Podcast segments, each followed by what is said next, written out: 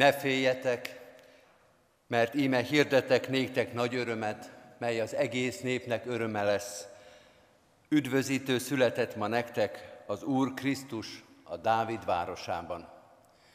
Kegyelem néktek és békesség Istentől, ami atyánktól, és az ő szent fiától, az Úr Jézus Krisztustól. Amen. Foglaljuk el a helyünket, kedves testvérek! Nagy szeretettel köszöntöm a Kecskeméti Református Gyülekezet Isten tiszteletén azokat, akik itt tudnak lenni most a templomban, de szeretettel köszöntjük azokat is, akik a KTV adásán keresztül vesznek részt Isten tiszteletünkben, vagy azokat, akik az internetes felületeinken nézik Isten tiszteleteinket itt és a távolban. Az Úristen és az ő igéje ölelje minket egy gyülekezetté, éljük át közösen a karácsony csodáját. Énekeljük ehhez, kezdjük Isten tiszteletünket a 327. dicséretünkkel, annak első négy verszakával, 327. dicséretünket énekeljük első négy verszakával.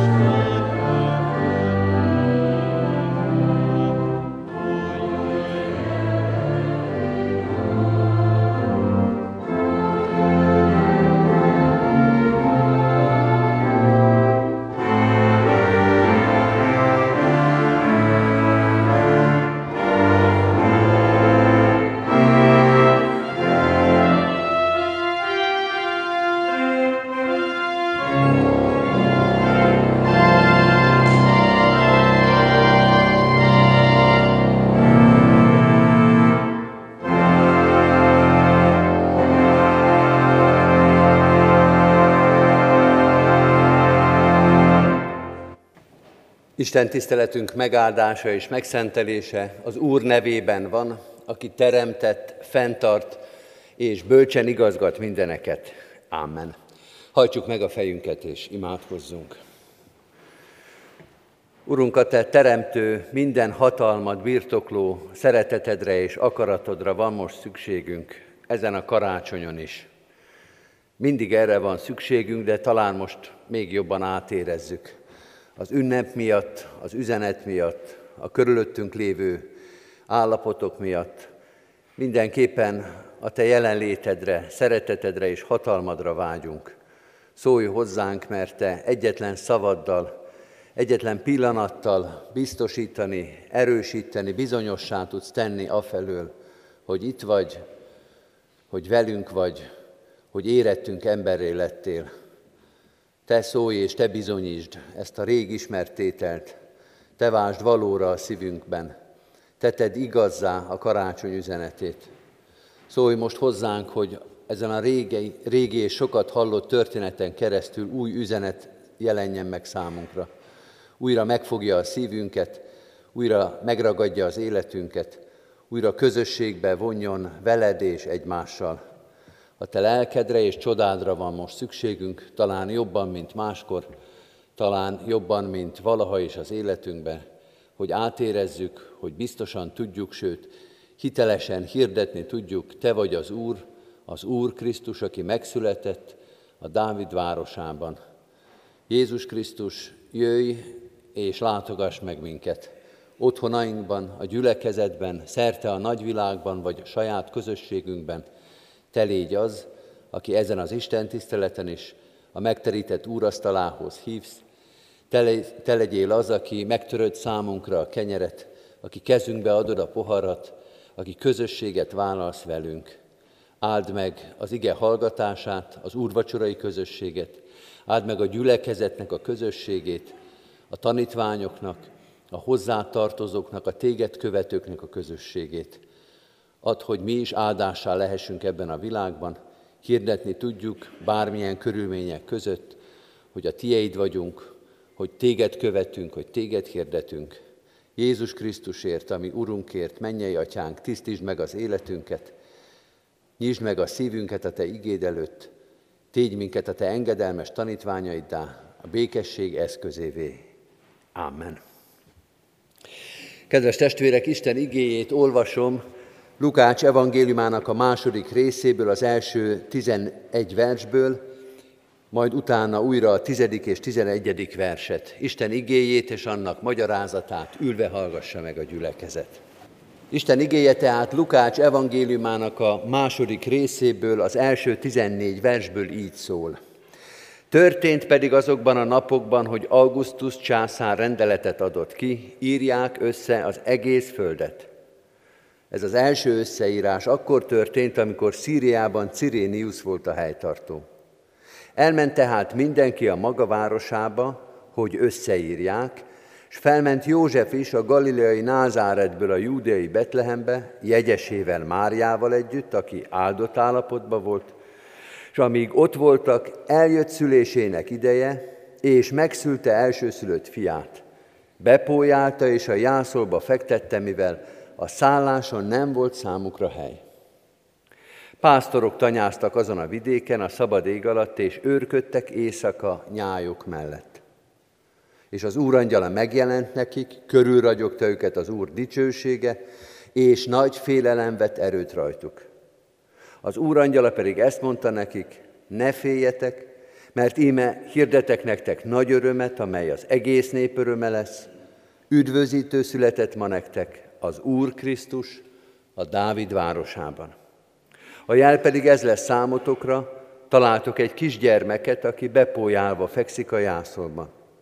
És hirtelen mennyei seregek sokasága jelent meg az angyallal, akik dicsérték az Istent, és ezt mondták, dicsőség a magasságban Istennek, és a földön békesség, és az emberekhez jó akarat. A tizedik és tizenegyedik verset olvasom ismét, mely így szól, az angyal pedig ezt mondta nekik, ne féljetek, mert íme hirdetek néktek nagy örömet, amely az egész nép öröme lesz. Üdvözítő született ma nektek az Úr Krisztus a Dávid városában.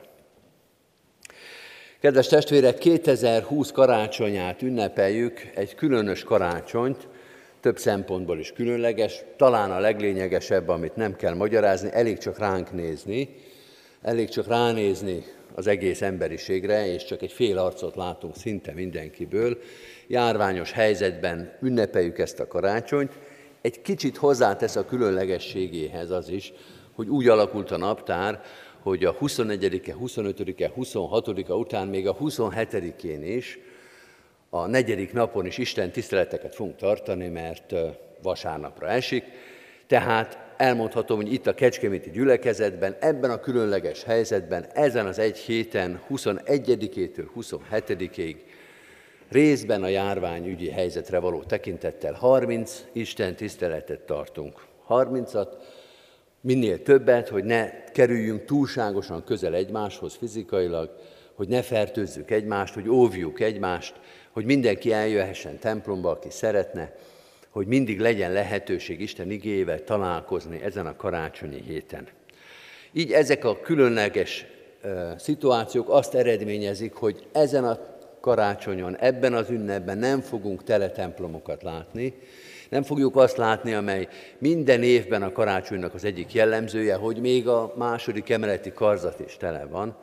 Most az fog megtörténni, ami egyébként minden nap és minden helyzetben megtörténik, hogy Isten népét, az Isten igéje foglalja és öleli egybe.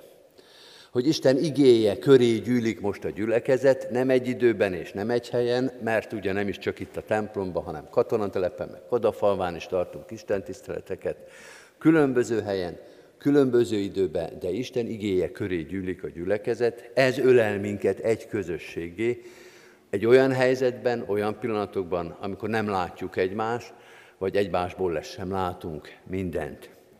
Tulajdonképpen kifejezőbb is ez így, és megmutatja az egyháznak azt a csodáját, amelyet egyébként valóban járvány nélkül is minden naptári napon megélünk, hogy Isten igéje, Isten szent lelke egy gyülekezetté, egy közösségé von össze bennünket, akkor is, hogyha egyébként időben és térben egymástól távol vagyunk. Ezen a héten ez a 30 Isten tisztelet egy kimeríthetetlen tárháza tulajdonképpen Isten igényének. Ebből három ige hirdetésben, három Isten tiszteleten tulajdonképpen mindig ugyanazt az igét olvassuk, tegnap a 11-es Isten tiszteleten, most itt a 9-esen, és majd 27-én is a 9 órás Isten tiszteleten, azt a karácsonyi történetet, amelyet talán a legjobban ismerünk, Lukács evangéliumának a második részéből. Más igehirdetés kis sorozatok ebben a héten, ezen a héten János evangéliumáról szólnak, illetve sok más karácsonyi történetről, de olvassuk ezt a Lukács 2-t is, amely talán a legismertebbé vált. És most a mai Isten tiszteleten a központi részt olvassuk, a tizedik és tizenegyedik részt. Ez tulajdonképpen az üzenet. Vagy ahogy régiesen megfogalmazták, az angyalnak a szózata.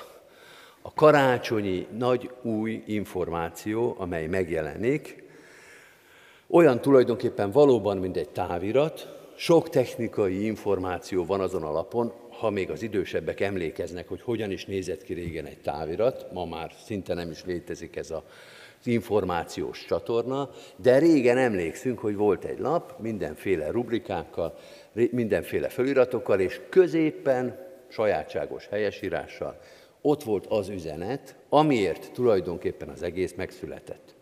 Amit olvastunk, aminek el kellett jutni A-ból B-be, a feladótól a címzettig.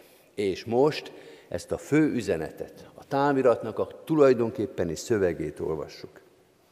Először magával az üzenettel fogunk foglalkozni, és utána ennek az igehirdetésnek a végén két olyan további körülménnyel is szeretnék röviden foglalkozni, ami szintén befolyásolja, szintén meghatározza ezt a történetet, akkor is, ha nem is a főszövegben van, nem is a táviratnak az alap információjában.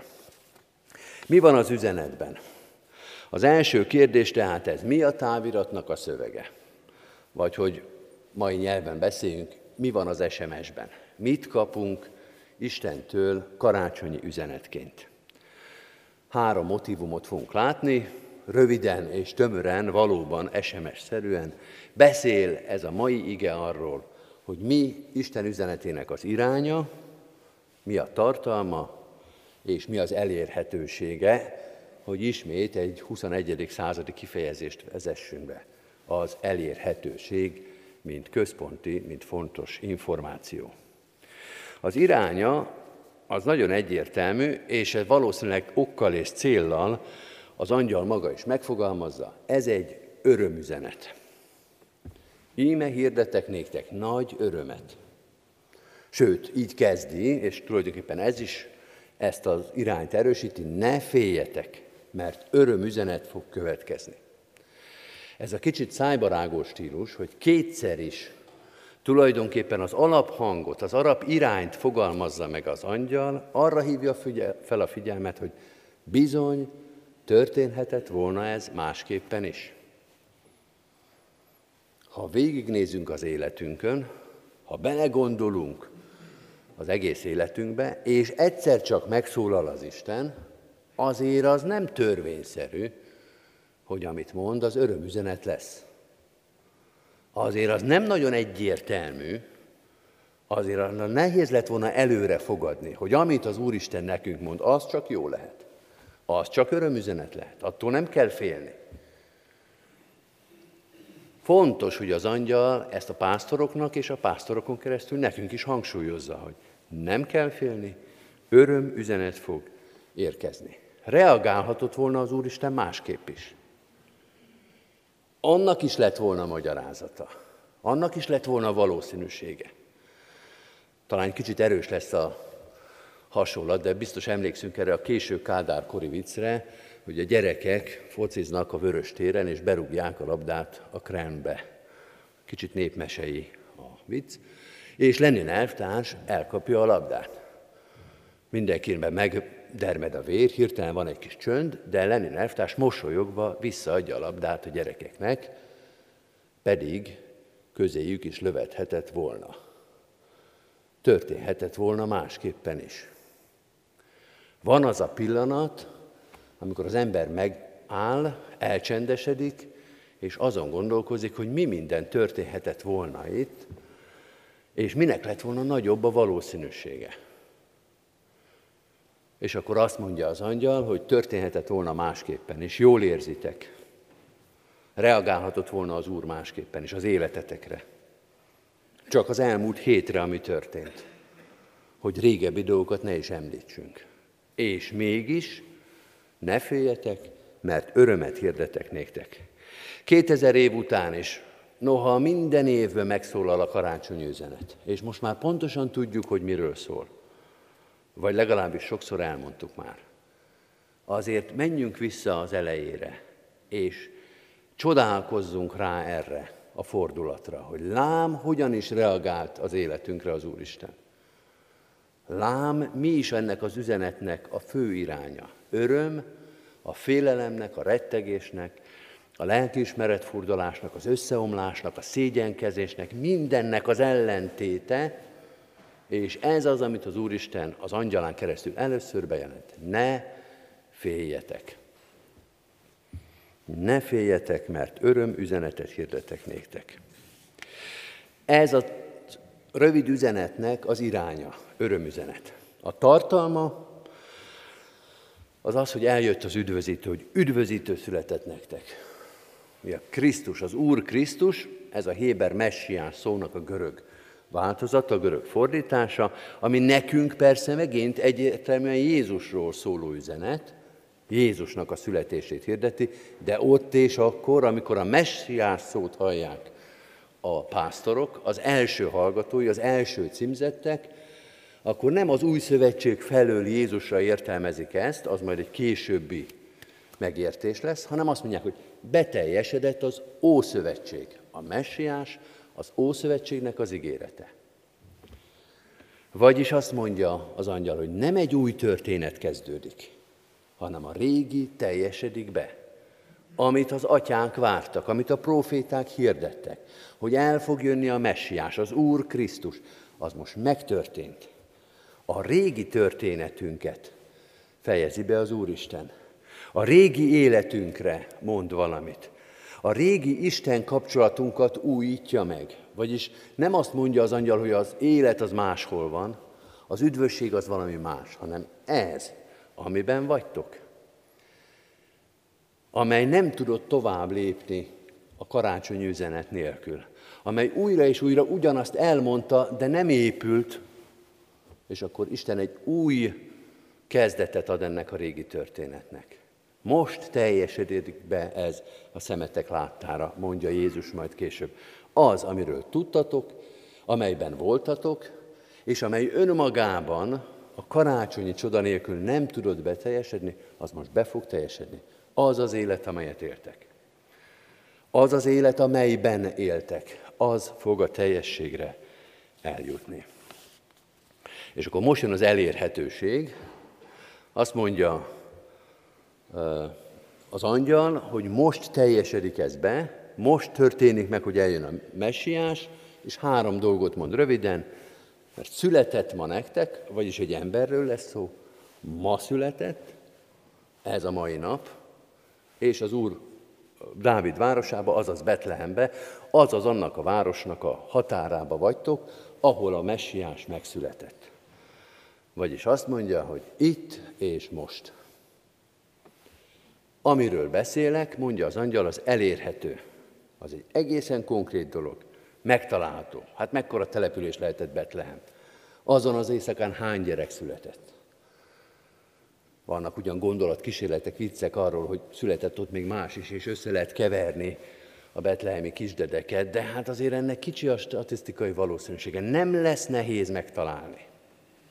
Nincs ez olyan messze tőletek. Nem azt mondja Jézus, hogy nem azt mondja az angyal, hogy valahol, valamikor, valamit majd az Úristen tenni fog, hanem itt és most. Ha nem ültök a babérjaitokon, ha nem vagytok lusták, ha nem vagytok restek, ha nem vagytok tehetetlenek, ha nem vagytok értetlenek, akkor meg fogjátok találni. Ebben nincs olyan nagyon nehéz feladvány, hogy itt ma Betlehemben megszületett valaki. Ennél nehezebb dolgokat is meg lehet oldani. Bonyolultabb helyzeteket is ki lehet bogozni. Rátok van bízva, hogy elindultok-e vagy nem. Mert jó eséllyel meg fogjátok találni. Itt és most. Ez az Úristennek a nagy szervező képessége, a nagy hatalma, hogy mindenkinek, itt és most, a kecskemétieknek kecskemétin, kecskeméten, a budapestieknek Budapesten, a győrieknek Győrbe, a münchenieknek Münchenbe, az edinborógiaknak Edinboróba, bárhol azt érezheti az ember, akárhová vetette az élet, hogy itt és most nekem elérhető. Nincs a világnak olyan zuga, ahol valaki azt mondhatná, hogy biztos nagyon jó lenne ez, de én nem tudok odáig elmászni. Hogy nekem kívül esik az akció rádiuszomon, hogy odáig nem tudok elmenni, hogy megtaláljam az Istent. Az Úristen meg tudta azt tenni, amit egyébként nekünk elég nehéz, nehéz lenne, hogy valamit mindenkinek adjunk. Hogy ugyanazt az örömhírt, ugyanazt az ajándékot egyszerre mindenkinek. Az angyal azt mondja, az Úristen ezt tette. Itt és most neked, mindenkinek. Ez tulajdonképpen az alapüzenet. Örömüzenet, üdvözítés, üdvösség, Istennel való teljes békesség, itt és most. Ez az angyalnak az alapüzenete. Erről beszélünk karácsonykor, és tulajdonképpen erről beszélünk az év minden napján. Ez a keresztény üzenet. De van két dolog, ami még ebben a rövid kis bibliai szakaszban megjelenik, és érdemes ezt hozzátenni, mert erősen motiválja, vagy erősen segít tovább gondolni ezt az alapüzenetet. Az első dolog, hogy maga az Úristen megszólal ebben a történetben. Maga az a tény, hogy az Isten megszólal, azt olyan gyorsan átugrunk, és rögtön a tartalomra megyünk bizonyos értelemben joggal, mert ott van a lényeg, mit mond az Isten, de álljunk meg egy picit előtte, és azt mondjuk, hogy mond valamit az Isten. Az angyal egyébként mondja is, egyrészt megszólal, másrészt azt mondja, hogy hirdetek néktek nagy örömet. Most egy olyan pillanat van, amikor az Úristen meg fog szólalni. A karácsony az a pillanat, amikor az Úristen megszólal. Megint azt gondoljuk, hogy ez természetes, hogy az Úristen szól, beszél. Ilyen vastag könyv van itt a kezünkben, hogy az Isten igéje az ott van hozzánk közel. És ez igaz, de az ellenkezője is tud igaz lenni, amikor az Úristen hallgat. Van olyan ige a Bibliában, egy Sámuel 3-ban, amikor azt írja, hogy ritkán volt kijelentés. Hogy ott ült a nép, és biztos voltak közötte olyanok is, akik nagyon szerették volna hallani az Isten, de nem hallottak semmit, mert nem szólt az Isten. Mert az nem olyan automatikus, hogy az Úristen, amikor csak nekünk kell, amikor odafigyelünk, amikor elkezdjük hegyezni a fülünket, akkor majd éppen szólni fog. Az az Istennek a kegyelme, az Istennek a döntése, hogy megszólal. És megint visszamegyek egy korábbi gondolatra, nem olyan logikus, hogy az Isten megszólal. Dönthetett volna másképpen is. Mondhatta volna azt is, hogy én már mondtam nektek valamit, de úgy láttam, hogy nem kellett nektek. Miért mondjak még valamit? Amikor volt olyan igém, szavam, kérésem, parancsom, ami leesett a földre, amit megtiportatok, amelynek ellene mondatok, ezek után mit vártok? De nem ez történik, hanem az Isten megszólal. Isten mond valamit, hirdet valamit.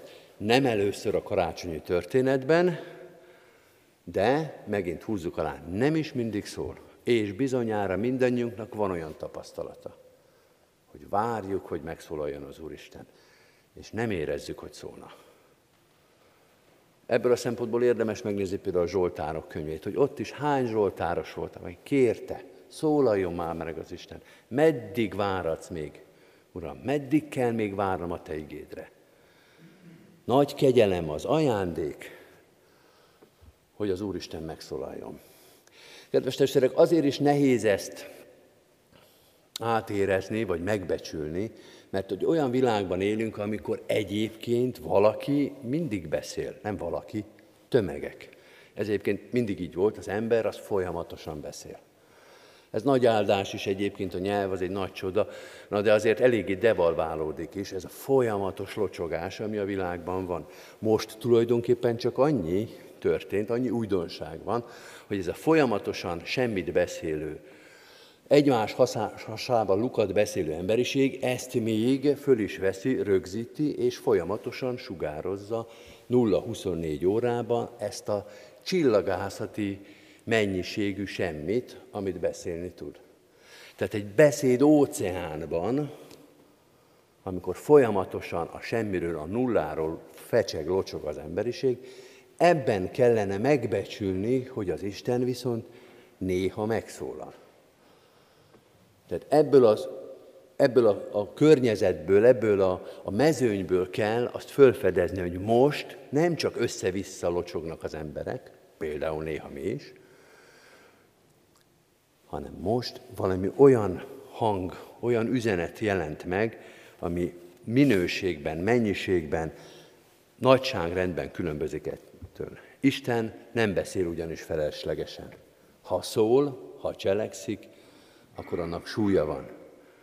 Amikor itt az angyal megjelenik, és azt mondja, hogy hirdetek nektek nagy örömet, akkor ezt húzza alá. De hogy a nép még jobban megértse, Isten egy egész emberi sorsot, keresztelő Jánosnak a sorsát is ennek fogja szentelni. Azt fogjuk látni, hogy az ő egész ténykedése az ugyanaz, mint amit az angyal csinál most, bejelenti, hogy Isten cselekedni fog. Krisztusra mutat előre. Keresztelő János az mind-mind egész életében azt szolgálja, hogy amikor az Úristen megszólal és cselekszik, Krisztus történet, akkor odafigyeljünk, kiválasszuk azt a hangot, amelynek az elmulasztása, a meg nem értése az életünkbe kerülhet. Ez az egyik dolog, amit hozzáteszünk az üzenethez, hogy becsüljük azt meg, kapjuk föl a fejünket arra, hogy most megszólalt az Isten. Most valami fontos dolog lesz. A másik, még talán ennél is érdekesebb, nehezebben megfejthető körülmény az, hogy ki a címzetje ennek a megszólaló isteni üzenetnek. Olyan értelemben talán nem nehéz a megértés, hogy erősen utal rá maga a szöveg, öt olyan szó is van a felolvasott és az utána következő versben, amelyik a címzettet megpróbálja meghatározni. Négy kifejezés arról szól, hogy a pásztorok a címzettek. Nektek, mondja az angyal, nekik hirdeti az üzenetet, és ezt újra és újra hangsúlyozza. Számotokra mondom ezt. Vagyis azt lehet mondani, hogy első körben a pásztorok a címzettek, akiket az Úristen erre kiválasztott. Nyilván több nyáj is lehetett egyébként a betlehemi pusztába, de nem az összes pásztort választotta ki, ez nem valami hivatásbeli elkülönítés, hogy az állattartásra foglalkozó testvéreinket szólítja meg az Úr, hanem a sok nyáj közül, a sok pásztor közül ezt a néhányat szólította meg. És akkor még ott van Betlehem is, ahol voltak más hivatásbeliek, voltak földművesek, nyilván voltak iparosok, köztisztviselők, gyerekek, kisnyugdíjasok, mindenféle emberek, akik nincsenek benne a címzettek között. És ott van Jeruzsálem, és ott van egész Izrael, és ott van a római birodalom, és azt látjuk, hogy ez a hatalmas halmaz, amely szóba jöhetett volna, lett volna magyarázat, hogy miért őket szólítja meg. Az Úristen nem kerül bele ebbe a történetbe, ez a néhány névtelen, öt vagy tíz, vagy körülbelül ennyi pásztor, ők a címzettek. Nektek hirdetem ezt az üzenetet. Titeket szólítalak meg. Semmiféle technikai problémája nem lett volna az Úristennek, ha egy nagyobb kört akar megszólítani.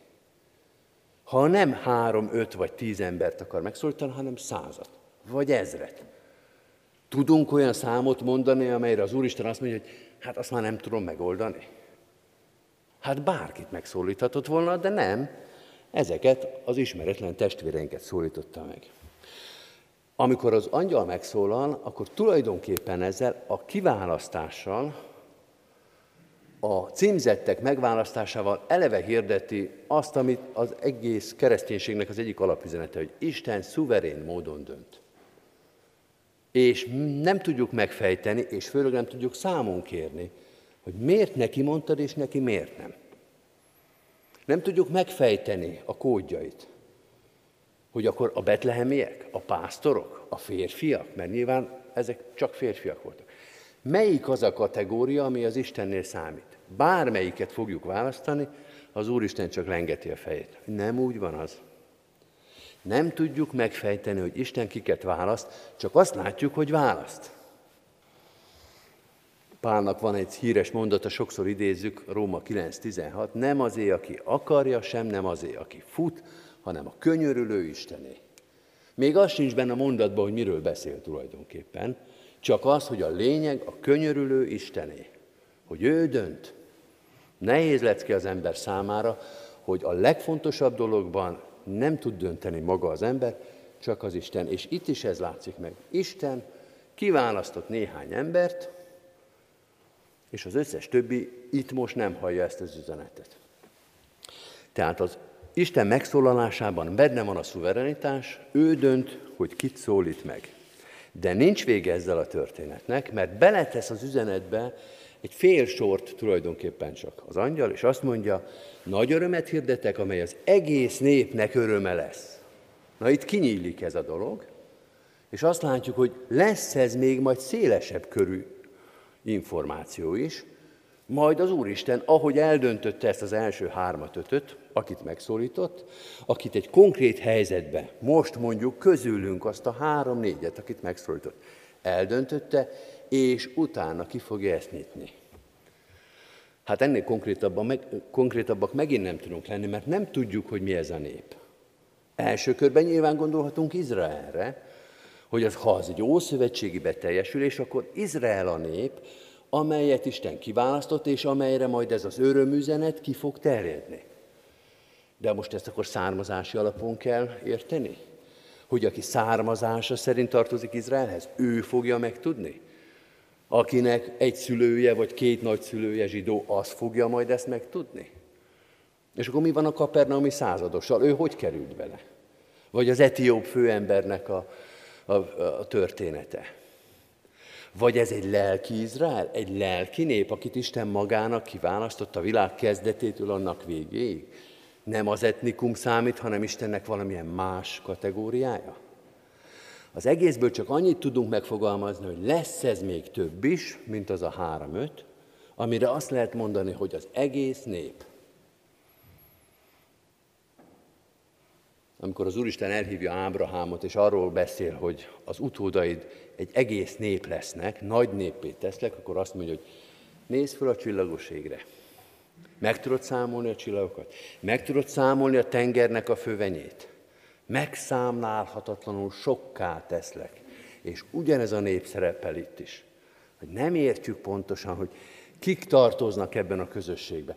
Azt már nem tudjuk, hogy hányan. Csak hogy nagy néppé teszem a megszólítottaknak a körét. Hogy kinyitja ezt a történetet, hogy az Isten szuverenitása megmarad, ő dönt, az elsőről is, a másodikról, a harmadikról is, éppen kit szólít meg, éppen kit szólít meg 2020 karácsonyán, itt ebben a városban van a világ bármelyik területén, ezt is ő dönti meg le, és azt is, hogy hogyan nyitja ki és tágítja ezt a kört. Az ő népe, az ő népe, az ő népe az ő kezében van. Kedves testvérek, a karácsonyi üzenet erről szól. Szól és cselekszik az Úr, kiválasztja azokat, akiket ebbe beavat, ebbe az örömbe, ebbe az evangéliumba, ebbe a szabadításba, és még bővíti is ezt a kört.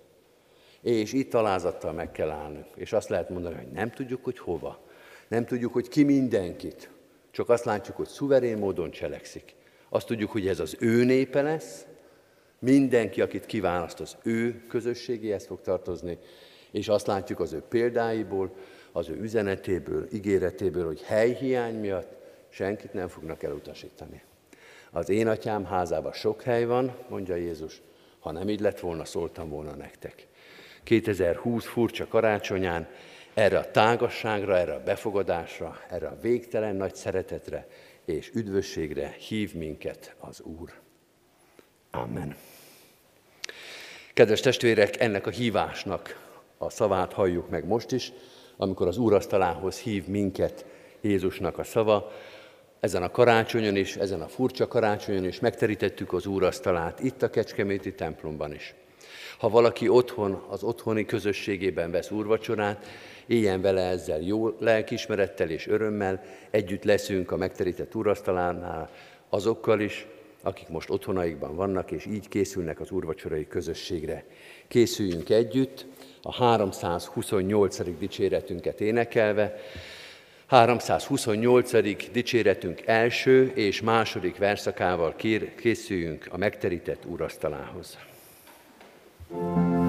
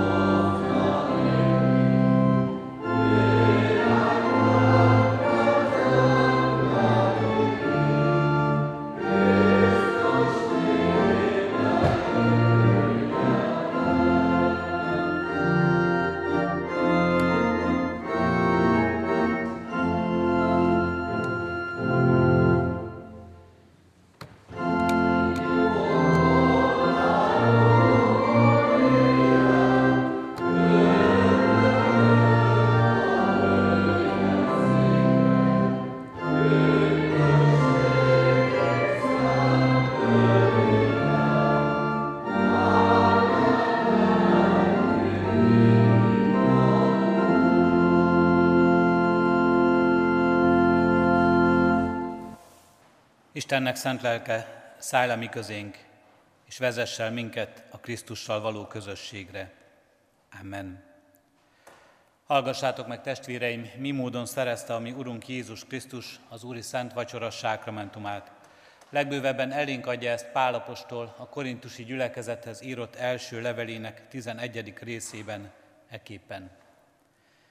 Mert én az Úrtól vettem, amit át is adtam néktek, hogy az Úr Jézus azon az éjszakán, amelyen elárultatott, vette a kenyeret, hálát adva megtörte, és ezt mondta, vegyétek, egyétek, ez az én testem, amely ti érettetek, megtöretik. Ezt cselekedjétek az én emlékezetemre.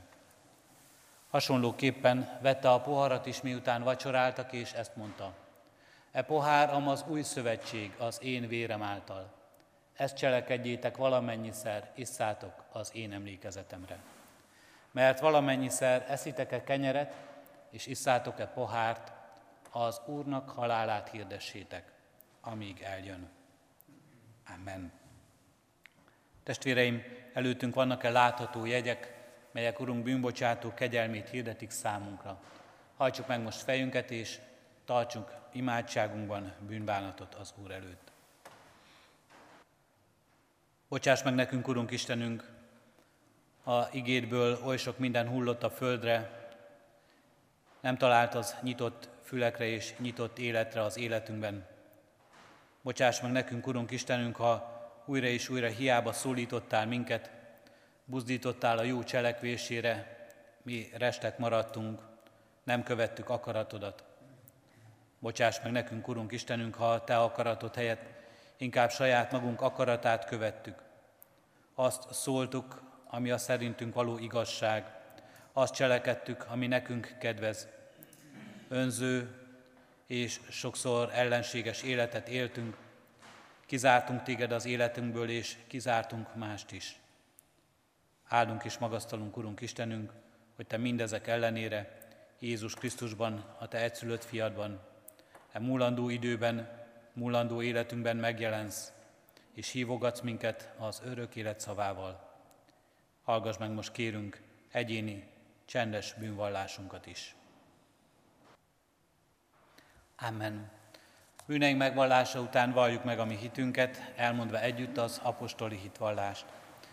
Hiszek egy Istenben, mindenható atyában, mennek és földnek teremtőjében, és Jézus Krisztusban, az ő egyszülött fiában, ami Urunkban, aki fogantatott Szentlélektől, született Szűz Máriától, szenvedett Poncius Pilátus alatt, megfeszítették, meghalt és eltemették.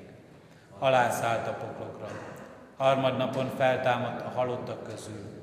Fölment a mennybe, ott ül a mindenható Atya Isten jobbján, onnan jön el ítélni élőket és holtakat. Hiszek szent lélekben, hiszem az egyetemes Anya Szent Egyházat, a szentek közösségét, a bűnök bocsánatát, a test feltámadását és az örök életet. Amen. Jó lehet, testvéreim, én sem bűnvallásotokban, sem hitvallásotokban nem kételkedem. Mégis egyházunk gyakorlata szerint válaszoljatok most a következő kérdésekre itt való szívvel és hallható szóval. Hiszitek-e, hogy az Istentől szentségben és ártatlanságban teremtett embernek bűnesete folytán ti magatok is mindenestől fogva gyarlók, esendők és bűnösök vagytok, kik saját erőtökből Isten ítélőszék előtt meg nem állhattok, sőt büntetést, halált és kározatot érdemeltek. Ha igen, válaszoljuk, hiszem és vallom. Hiszitek-e, hogy Isten a bűnös emberen megkönyörülvén az ő szent fiát, az Úr Jézus Krisztust ti érettetek, testben elbocsátotta, kinek egyszerű és tökéletes áldozatával a bűnnek hatalmát és a kározatnak erejét elvette, és titeket ingyen kegyelemből a Jézus vérének érdeméért megigazít. Ha igen, válaszoljuk, hiszem és vallom. Hiszitek-e, hogy Isten, aki feltámasztotta az Úr Jézus Krisztust, általa minket is feltámaszt a halálból, és halandó testünket halhatatlanságba öltöztetve által visz az ő örök dicsőségébe. Ha igen, válaszoljuk, hiszem és vallom. Mindezeket bizonyal elhívén, Ígéritek-e, fogadjátok-e, hogy ti kegyelemért, hálából egész életeteket az Úrnak szentelitek, és már a jelen való világban, mint az ő megváltottai, az ő dicsőségére éltek. Ha igen, válaszoljuk, ígérem és fogadom. Én is mindezeket veletek együtt hiszem és vallom, ígérem és fogadom. Most azért, mint az én Uramnak, a Jézus Krisztusnak méltatlan bár, de elhívott szolgája. Hirdetem nektek bűneitek bocsánatát és az örök életet, melyet megad, ami Urunk Istenünk ingyen kegyelméből az ő szent fiáért minnyájunknak. Amen. Foglaljunk helyet, testvérek! Ime az úrasztala kész, Jézus Krisztus hív a vele való közösségre mindannyiunkat, akik magunkat erre előkészítettük. Kérjük a testvéreket, jöjjenek az úrasztalához, először az orgona alatt ülők, majd így tovább sorban, figyelve a presbiter testvérek útmutatását. A kenyeret itt vehetjük magunkhoz, és utána a bort, amint látják a testvérek, most a járvány helyzetben külön kelyes, egyszer használatos kis kelyeket fogunk használni. A, mindazok, akik bármilyen oknál fogva nem kívánnak alkohollal élni az úrvacsorázás alkalmával, kérjük, hogy keressék és kérjék a kék szalaggal jelzett tálcán lévő kis kelyheket.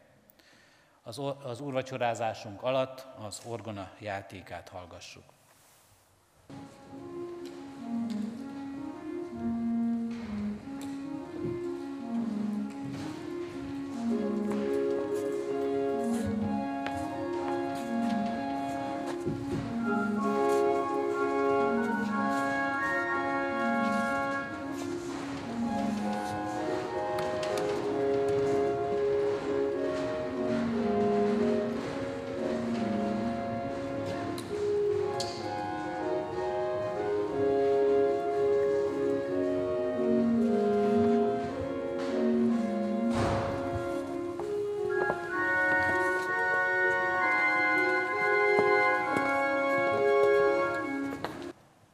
Így szerezte a mi Urunk Jézus Krisztus az utolsó vacsorát, így éltek vele az apostolok, a reformátorok, hitvalló őseink, és Isten kegyelméből ebben a rendkívüli időben így élhettünk vele most mi is.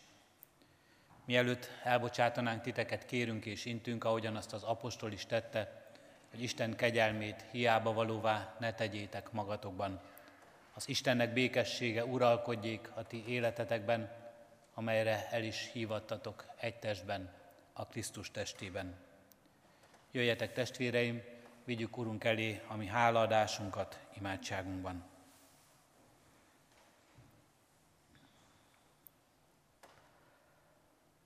Áldunk és magasztalunk, Urunk Istenünk, hogy neked van szavad hozzánk, és köszönjük, Urunk Istenünk, hogy ez a szó a szabadításról szól, a Te szeretetedről szól, arról, Urunk Istenünk, hogy hogyan tartod meg az életünket, hogyan akarsz minket látni a Te közeledben, a Te országodban, hogyan ajándékozod nekünk az üdvösséget és az örökké valóságot.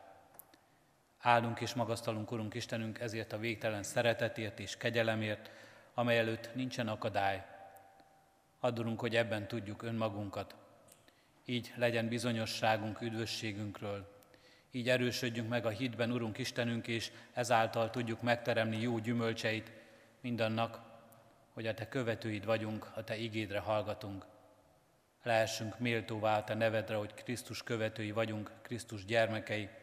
Élhessünk így ebben a világban, Urunk Istenünk, hitvalló és bizonyságtevő életet. Kérünk és könyörgünk, Urunk Istenünk, hogy a mi bizonyságtételünk ebben az ünnepben is, az ünneplésünk, az ünnepszentelésünk, a rád figyelésünk, a veled való közösségünk, az örömünk, az mind-mind rád mutató jellé lehessen azok számára is, Urunk, akik ma még távol vannak tőled. Így visszük, Urunk Istenünk, eléd nem csak a magunk életét, de könyörgünk szeretteinkért is, közel és távolban lévőkért. Mindazokért, Urunk, akikkel közösségben lehetünk, akikkel most személyesen is találkozhatunk, de azokért is, akik fizikailag távol vannak tőlünk, de lélekben mégis egy közösségben vagyunk. Így visszük elé, Urunk Istenünk, ezt a gyülekezetet, gyülekezeti közösségünket, ami ünnepszentelésünket, de a hétköznapjainkat is.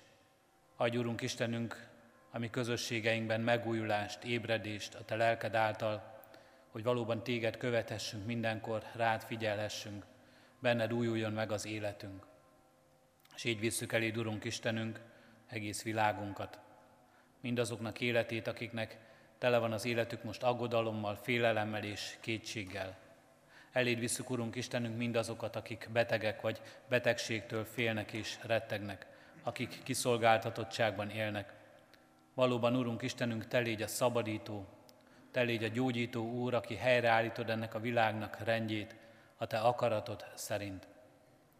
Eléd visszük, Urunk Istenünk, mindazokat, akik szolgálatban vannak, mindazokat, orvosokat, ápolókat, népek vezetőit, Urunk Istenünk, akik döntenek, akik felelősséget hordoznak most ezekben az időkben, adj nekik, Urunk Istenünk, erőt, bölcsességet, szolgálókész életet. Így könyörgünk, Urunk Istenünk, ezért az egész világért, amelyben élünk, amelyért Te önmagadat fiadban, Krisztusban áldoztad. Légy valóban, Urunk Istenünk, megváltunk és szabadítunk, és lehessünk mi gyermekeid, követőid és dicsőítőid. Így áld a meg a mi ünnepünket, ünnepi örömünket és találkozásunkat a Te dicsőségeddel. Amen. Krisztustól tanult imádságunkat együtt mondjuk el, mi atyánk, aki a mennyekben vagy, szenteltessék meg a Te neved. Jöjjön el a Te országod, legyen meg a Te akaratod, amint a mennyben, úgy a földön is. Mindennapi kenyerünket add meg nékünk ma, és bocsásd meg védkeinket, miképpen mi is megbocsátunk az ellenünk védkezőknek. És ne vigy minket kísértésbe, de szabadíts meg a gonosztól, mert Tiéd az ország, a hatalom és a dicsőség mind örökké. Az adakozás lehetőségét hirdetem testvéreim, mint életünknek és Isten tiszteletünknek hálaadó részét. Szívünkben alázattal Urunk áldását fogadjuk. Istennek népe, áldjon meg téged az Úr, és őrizzen meg téged. Világosítsa meg az Úr az ő orcáját te rajtad, és könyörüljön te rajtad. Fordítsa az Úr az ő orcáját te reád, és adjon békességet néked. Amen. Helyet foglalva néhány hirdetést hallgassunk meg.